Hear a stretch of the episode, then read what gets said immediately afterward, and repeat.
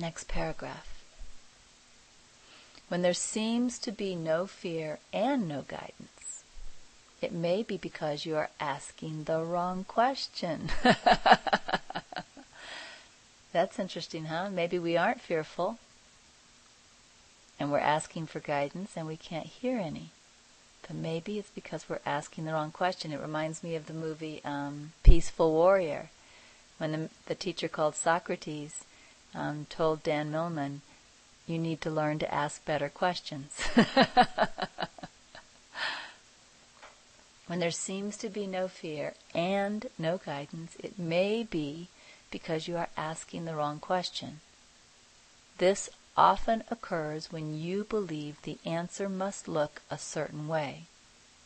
In this case, let go of the question. Ask only, what guidance would you provide for me now? When your mind is clear of all expectations and desired outcomes, guidance can shine clearly to show you the way you are to go now. So an, ans- an example of a poorly worded question might be, Holy Spirit, how can I get some money? Right? Holy Spirit, how can I get some money? Because there we think we know what the problem is and we think we know what the answer is.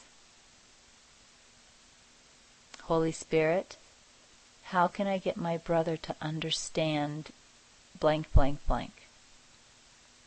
That's actually a desire to control the way my brother perceives.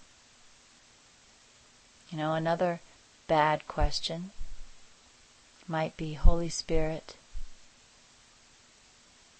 Oh, I can't think of another bad one right now. If you guys have some bad ones, throw them out there. I'll read them. but as you know, let's see what Donna has written here. Donna says, asking for specifics for me is asking the wrong question. Yeah, asking for specifics for all of us um, can be the wrong question. Okay, Guy within has written, should I do so and so? Actually, we often limit the answer through our questioning. I notice Teddy has his hand up, so I am going to let go of the mic.